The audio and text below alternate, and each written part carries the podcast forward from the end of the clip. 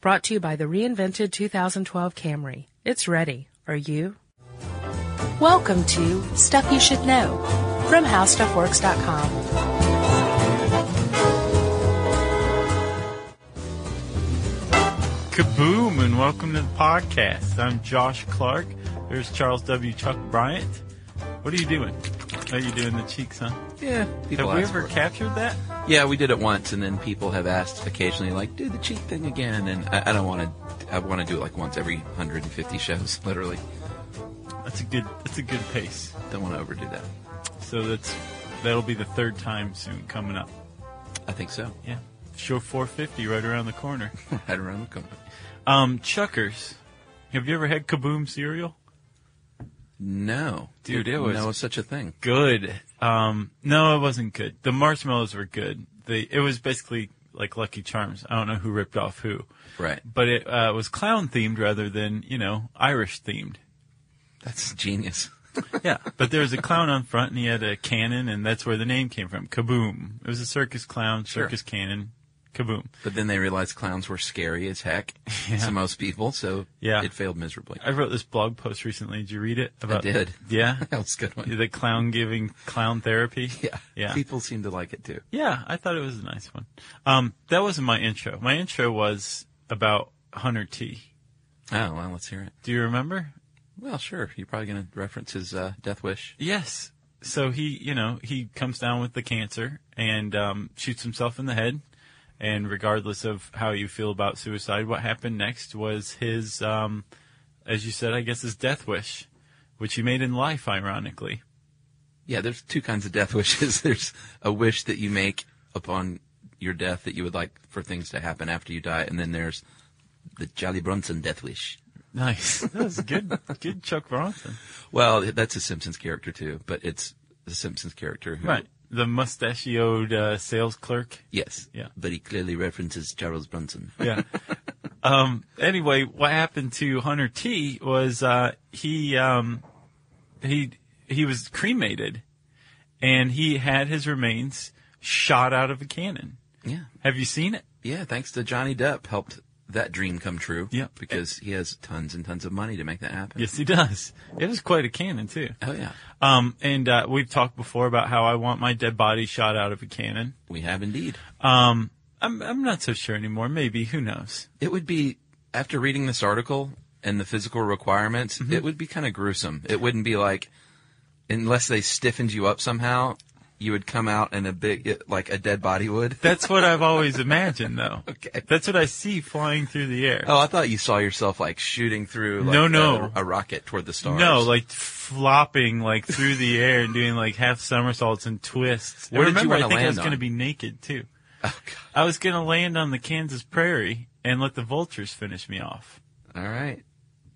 We'll see. Coop's It's like still an idea. bring it. I got a backyard for you. I think that's how we met Coop. Um, he uh, he offered. He was like, "Hey, I, I, I live in Kansas and There's I can lots of I can prairie. get this done." Yeah.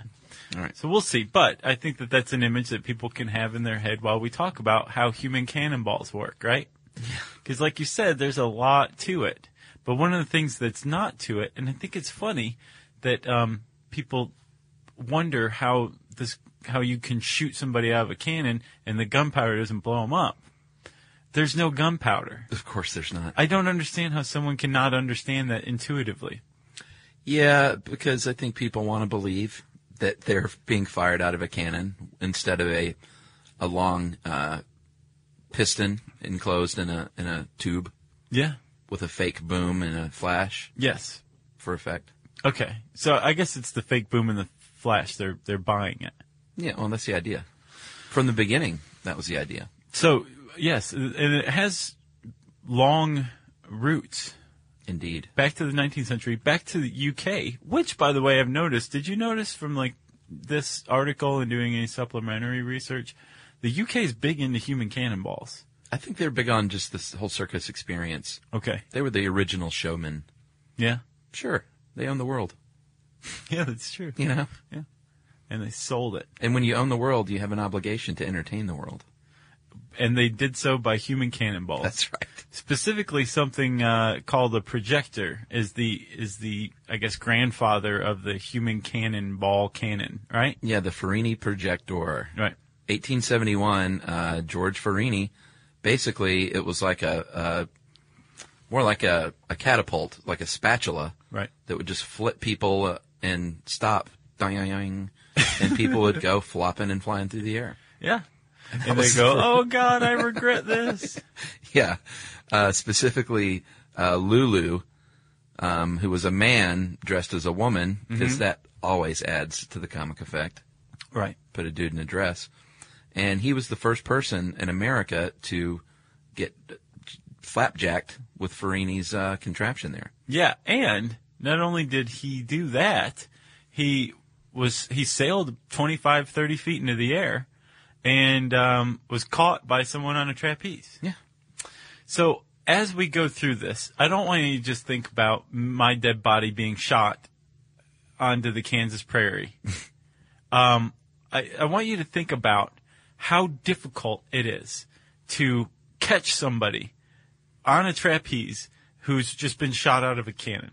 While you're on a trapeze, you're swinging at just the right point, Yeah. hitting them just the right way, and then taking their forward momentum and yanking them another way on the trapeze. Yeah, well, this, um, in fairness, Lulu wasn't caught by someone. She, he just actually grabbed hold of the trapeze. But there are people later on in this article who were caught by people on the trapeze. Right. Just want to get that. 'Cause So- if someone out there was like, no, no, Lulu, I wonder. there'd be one person who knew that. Um, so uh, the Farini projector was invented in 1871. It was obsolete by 1880 because this is the year that a 14-year-old girl named uh, Rosa Marie Richter, whose stage name was Zazzle, right? Great, great grandmother to Andy Richter. No, I'm just kidding. okay. Um, but great stage name though, right? Oh, sure. Zazzle. She's 14, um, and she, at the behest of one P.T. Barnum, climbed into uh, the first cannon, human cannonball cannon, um, that that is designed like today's modern cannons. Well, so, yeah, sure. And she uh, was shot out of it, and um, shortly after that, within a few performances, she broke her back and w- was the first casualty of the human cannonball. Yes, and this Phenomenon. first first cannon used uh, springs, and they employed the blast, the fire, and the and the boom to make people think. And back then, they probably really bought it. Oh yeah, I'll bet. You know, people were so dumb back then. uh, and there's a very famous uh, picture of her climbing into the cannon. It's called like "Beautiful Girl" and "Huge Gun" or something like that. I love that our forefathers like invented everything and like built the world, and we're like they're so dumb. What a bunch of stupid people. Yeah. Well, it's harder and harder to build and discover new things now because they're all that was all the easy stuff. Like Yeah. you and I could have discovered all this stuff, right? Yeah. Now it's just more and more difficult. You You're have right. to really look for subtleties. You're right. Yeah. So we say thanks to no one. Yeah. Um, so the, the late 19th century is just the, the human cannonball idea just takes off, right? Thanks to Zazzle. Thanks to George Loyal. He was the one who was shot out of a cannon and would be caught by a woman on a trapeze That's right. at the uh, Yankee Robinson Circus, right? Yes, that's incredibly difficult. It is. And you think about it, like, I think I've even seen that before, like in person at, at a circus when I was a kid. Um, but now that I've researched and read this, I'm like, I can't imagine how difficult that has to be, how everything has to be totally precise, and that these circus performers must spend like all day practicing every day to, To just to time that make out. sure. Yeah, and not just the, to, the timing. There's a lot of other stuff that you have to take into account, right? That's right. It's not just get in this cannon, we're going to push you out. No, Josh, because uh, the little sled that you're basically in goes forward at a force of 3,000 to 6,000 pounds per square inch of pressure. Right. The, we should say And then stop. compressed air is now the um, the preferred Yeah. means of shooting that little piston forward, right? Yeah, yeah, yeah. And you're in a little capsule, like imagine um, Mork's egg, Okay. but with the top cut off. Yeah. So you're not you're in a, in the barrel in what amounts to a bar uh, a bullet in Yeah. the barrel, a bullet with the top cut off, and um, that bullet is attached to the cannon. So when the when the compressed air shoots it out, the cannon stops, but you keep going. That's right. But it shoots you out at a, what did you say, like 3,000 to 6,000 pounds per square inch of pressure? Yeah. Yeah, that produces some, some force. That's a lot. And that's why you can't just be like all limp, you know, that would crush you. you know, you have to be extremely strong and rigid and your legs have to be taut. Like you can't just be like, all right, shoot, shoot it off. Right. or like your dead body. That's why it would be so gruesome. yeah. I wonder if I just explode in blood at the end of the I cannon. don't know, maybe. That'd be sweet. But uh, with with the Big Daddy uh, cannons these days, uh, you can go horizontally about 200 feet, or vertically, which they say that's where the the oohs and ahs come from, as high as 200 feet, uh, and then speeds up to 60 to 70 miles an hour. Right. So you're hauling. You are hauling. Um, you're also uh, under some tremendous force, right? Oh yes, So uh, G-force. Yeah, you got about nine G's during launch, and twelve G's at impact, and we'll talk about that later. But Chuck, the Dodonpa, right? Yeah. It's a roller coaster in Japan. Uh-huh. It has the highest acceleration. Um, it's uh, 2.7 G's. jeez, Yeah. That- So imagine nine, right? yeah, yeah. This is a this is a this is you're putting this human body under a lot of stress right then. Yes, and you fly out a long way, and that's why you have to take into account the things we briefly mentioned, like wind speed, body weight, obstacles like the guy wires and the tent for the net and the poles for the for the tent. And we also we mentioned that in uh, Sniper, remember? Yeah, Uh, we're talking about the bullet trajectory, and Sure. they have to take into account like humidity. yeah, So do people who set up human cannonball cannons. And usually I get the impression the human cannonball is the manager in charge of this whole act. They don't just come out and they're like, all right, I'll get in. Is I it hope already?" You guys did it right. yeah. And some carney like puts out a cigarette and's like, "Yeah, it looks good to me." yeah, right. Uh, no, that's not the case. Um, a lot of planning goes in because they make a point. It's pretty easy to get into a cannon and get shot out. Although, like we said, you got to be really strong and stuff. But the landing part is the crucial part, obviously. Right. because a 50 by 25 foot net might look pretty big when you're standing on it, but when you're 200 feet away and 200 feet up, it might look like a postage stamp to you. Right. And I mean, this is a big deal. And you want to hit that net. You you want to hit it in uh, just the right place too. Sure. Um, yeah. So to make sure that the person hits the net, um, test dummies are used. A test dummy is a human cannonball's best friend because you can shoot a test dummy out as much as you want until you figure out whether or not you've got the barrel trajectory just right, if the temperature is a problem, what have you.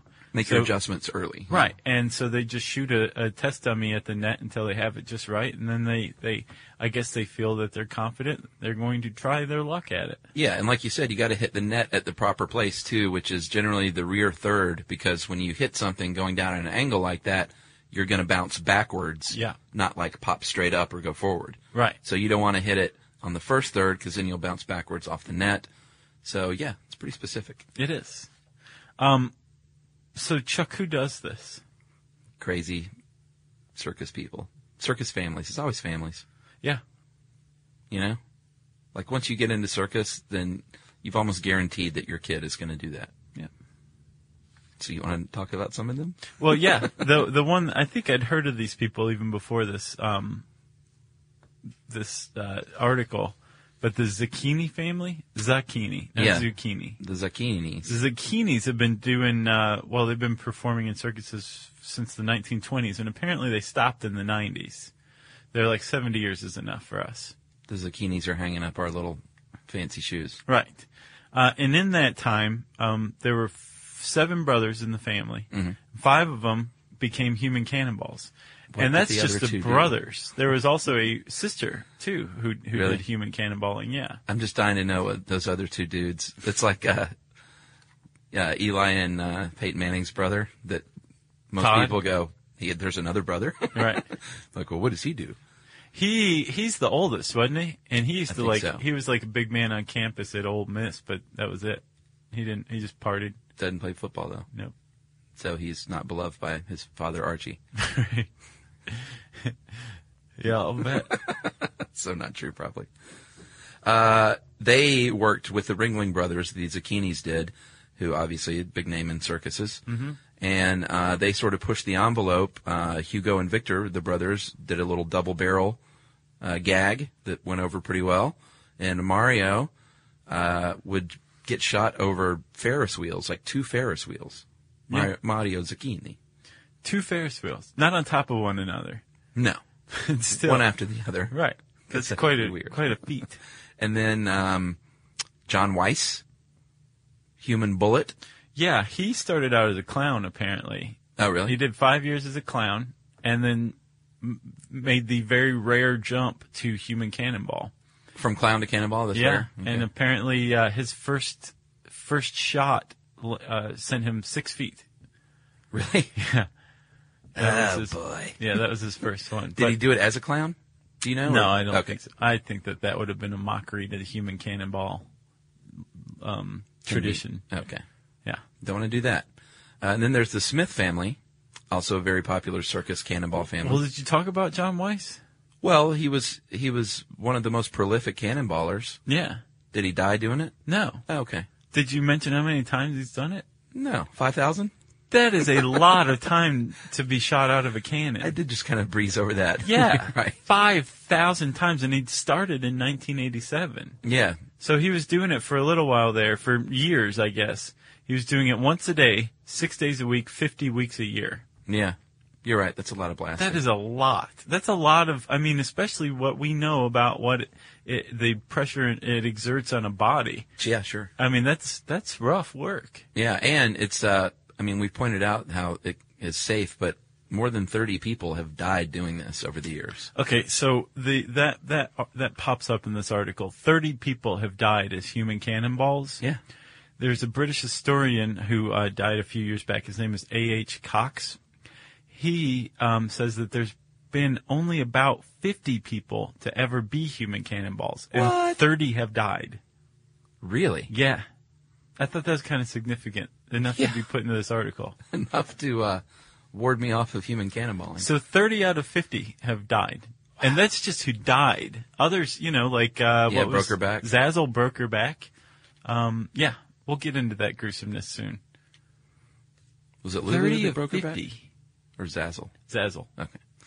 Uh, all right. So back to the Smith family. They are the modern um, Cannonball family that are pretty awesome. Um, David Cannonball Smith junior Mm-hmm. has spent much of his life inside of a cannon.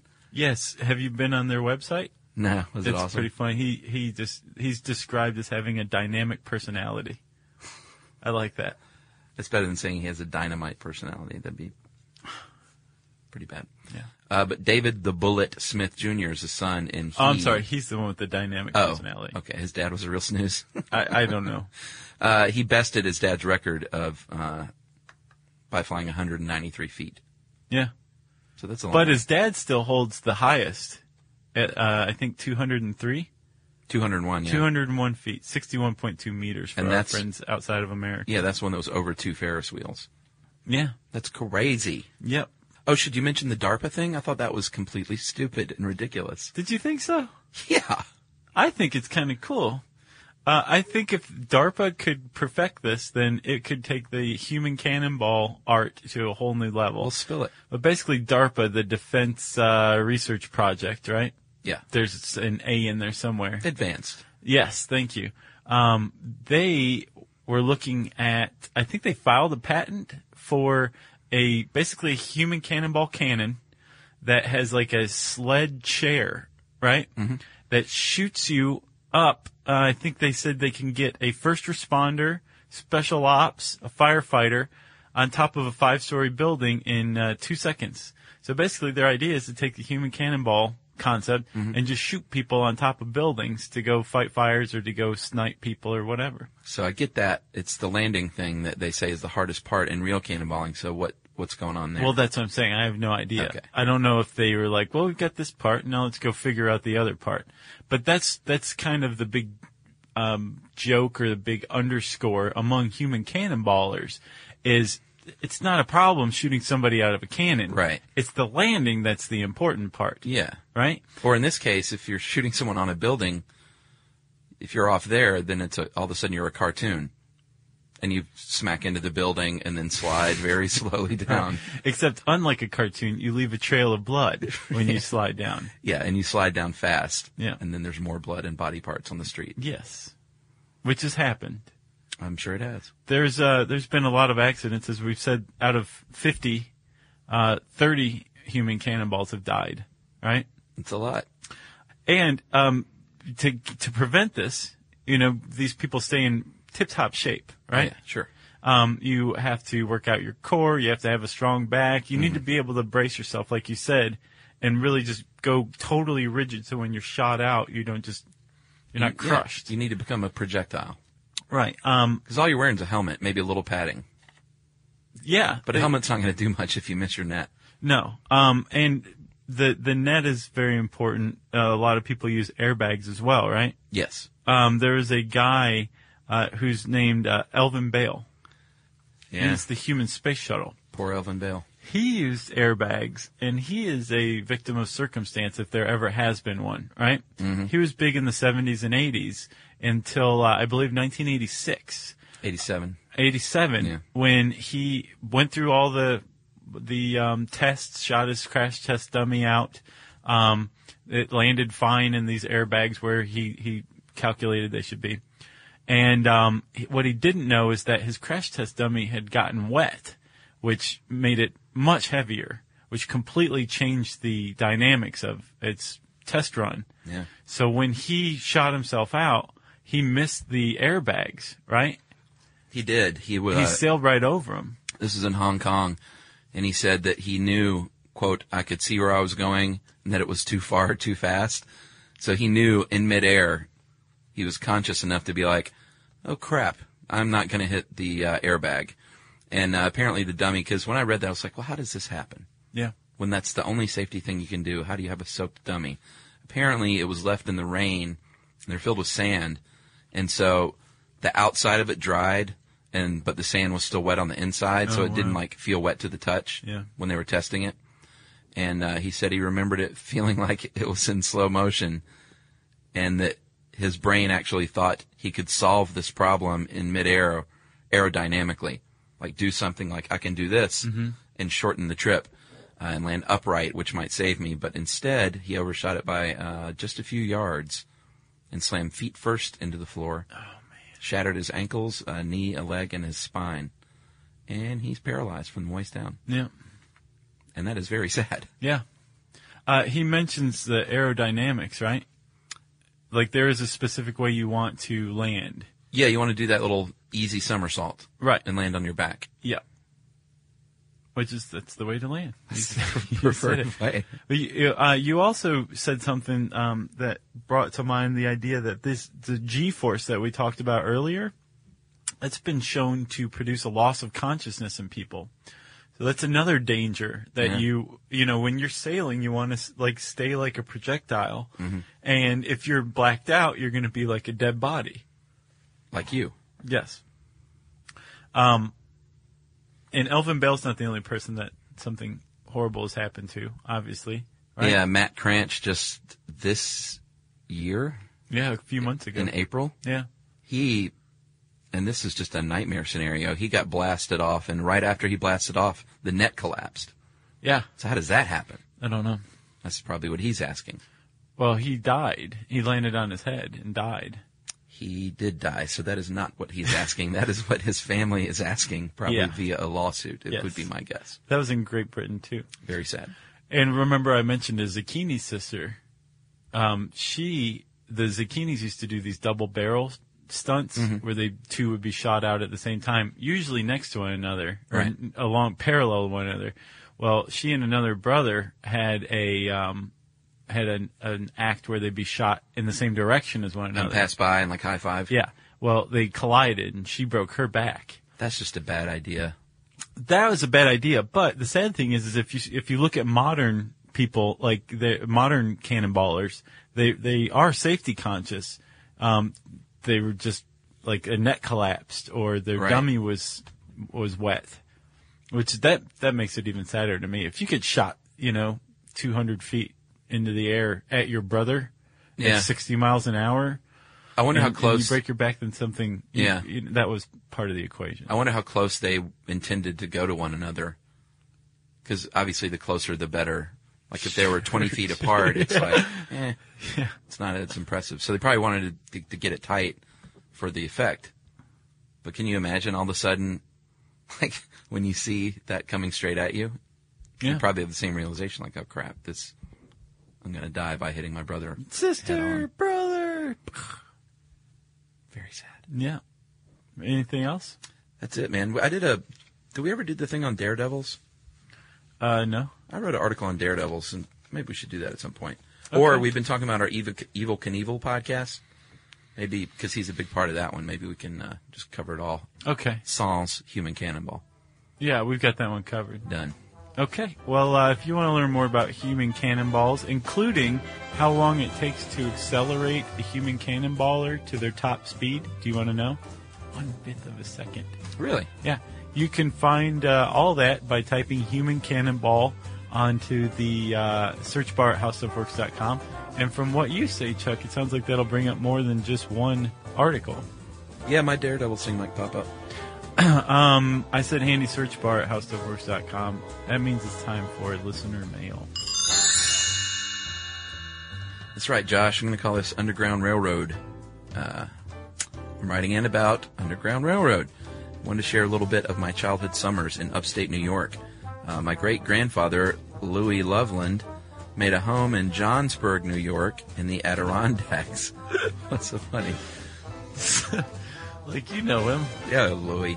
Uh, the home itself is incredibly cool and haunted. There's a very cluttered and dimly lit room hidden away behind the kitchen, which has a small organ buried beneath. Uh, decades kidney. of stored and forgotten items. Family legend has it that the organ would mysteriously start playing at all hours of the night, thanks to spirits. As if that weren't enough, there's a very large barn behind the home, which has seen its better days. My sister and I were always warned be careful when we went near the barn. Uh, be- reason because the earth beneath our feet could give away at any moment. Oh, this sounds like a terrifying summer house. But there's a hidden tunnel beneath the barn, uh, because there's a hidden tunnel beneath the barn running from the back of the home below the barn and out into the mountains, right next to a strawberry patch that my great grandfather planted 100 years ago. The tunnel was a part of the Underground Railroad, and I've been told it's one of the last stops in the Adirondacks that is still intact today. Although it varies, the tunnel is roughly three to four feet below the ground, about five feet tall, four feet wide, and 75 yards long, uh, packed with dirt and rocks, and an absolute death trap uh, to navigate without a flashlight. Jeez. Uh, the entrance from the home is just too dangerous to use anymore, but there is a way to drop into the tunnel via a hidden door in the barn, as long as you don't mind a mini landslide of dirt and hay following you into the tunnel, which I would. Um, that's it. Once you carefully make your way through the tunnel, you emerge into sunlight and a strawberry field. Nice. Nice little treat if you're Can on the somebody Underground hand you Railroad. a uh, warm, wet towel, a moist towel to refresh? And that is from Alice in St. Louis. Wow, thanks, Alice. You could do that, couldn't you, Chuck? The uh, you- You've gone caving before. I could do that. You sure. can handle it. Not me. As long as it's buttressed. I wonder if it is buttressed. If Charles Bronson had anything to do with it, it is. Uh, if you have a great recipe for fresh strawberries, we want to hear it. You can wrap it up in an email, spank it on the bottom, kiss it goodnight, and send it to stuffpodcast at howstuffworks.com. Be sure to check out our new video podcast, Stuff from the Future. Join How Stuff Works staff as we explore the most promising and perplexing possibilities of tomorrow. Brought to you by the reinvented 2012 Camry. It's ready. Are you?